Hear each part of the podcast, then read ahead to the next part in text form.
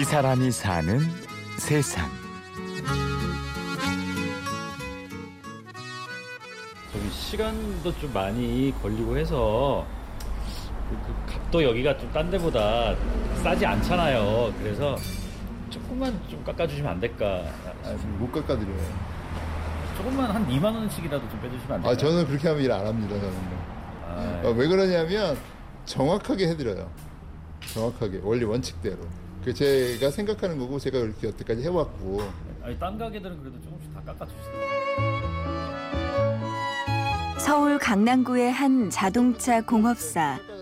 가격은 절대 깎아주지 않겠다고 버티는 이 남자. 이 공업사의 대표 윤서원 씨입니다. 제대로 해드리고 제대로 받자는 주의예요, 제가. 그러니까 제 방식을 좋아하시면 그런 식으로 가시는 거고 아니면 할 수 없죠. 근데 딴 데 가서 이렇게 문제가 생겼던 분들은 그냥 말, 거의 두말 없이 그냥 하세요.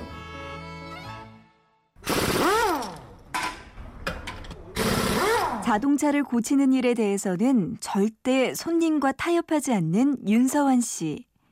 가격도 깎아주지 않지만 이곳에 들르면 두세 시간은 기본입니다.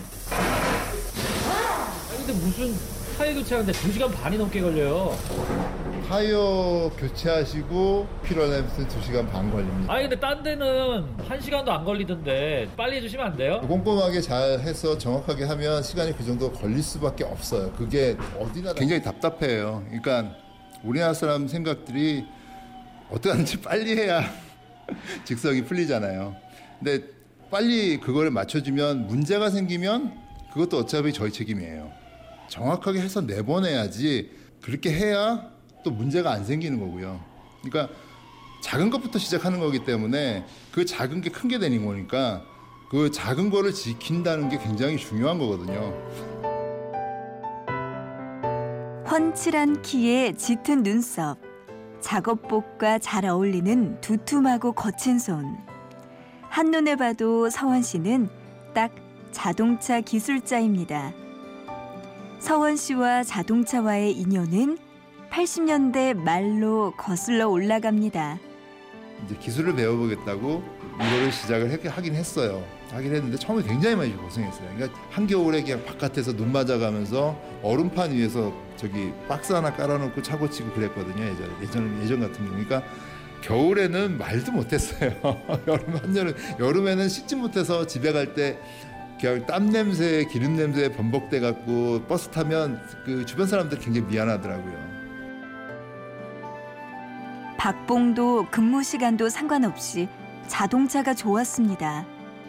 유일하게 한 가지 서원 씨를 힘들게 하는 게 있었다면 차의 문제를 발견해내지 못할 때였습니다. 사람이 저도 사람이다 보니까 차를 고치다 보면 못 고친 차가 생겨요. 잠이 안 오죠. 그러면 그리고 전날 해결을 못했으면 집에 가서 막 계속 집에 가면서까지 계속 밤새도록 그 생각을 하다 보니까 어떤 때 굉장히 스트레스 받을 때도 있어요. 그래서 지난 2004년 더 깊이 공부해야겠다 싶어 미국으로 떠났습니다. 그리고 7년이란 시간 동안 자동차에 미쳐 살았습니다. 제가 미국에서 놀랬던 게 뭐냐면 걔네들은 너무나 정확하게 지켜요. 피곤할 정도로 그거를 정확하게 매뉴얼대로 가요. 그러니까 굉장히 피곤하긴 하죠. 우리나라 사람들 빨리빨리 하고 성, 성격 급하니까 빨리 어떻게든지 어떻게든지 빨리빨리 해줘야 되잖아요. 근데 그 친구들은 그건 없어요.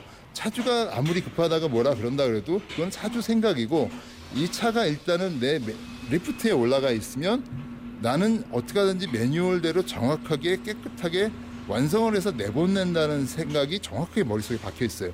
그 학교에서도 그렇게 가르쳐요. 물론 화를 내는 손님들도 있습니다.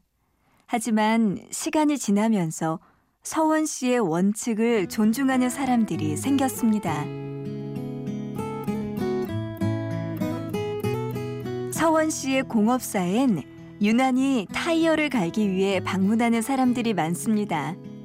얼핏 보면 쉬운 일 같지만 자동차의 안전에 있어서는 타이어만큼 중요한 게 없고 그것을 누구보다 잘 아는 서원 씨가 타이어를 쉽게 교체하진 않기 때문이죠.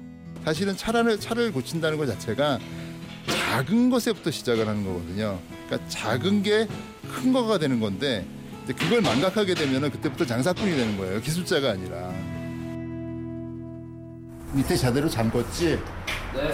자, 시동 걸고 밑에 오일 새는지 안 새는지 확인하고 위에 필터에서 하우징에서 오일 새는지 안 새는지 한- 다시 한번 확인해 주고. 어차피 이거 오일 지금은 서원 씨의 옛 모습을 닮은 젊은 친구들이 서원 씨에게 일을 배웁니다. 유명해지는 것도 좋지만 서원 씨가 중요하게 생각하는 또 한 가지. 자신이 힘들게 배운 걸 나누는 일이라네요.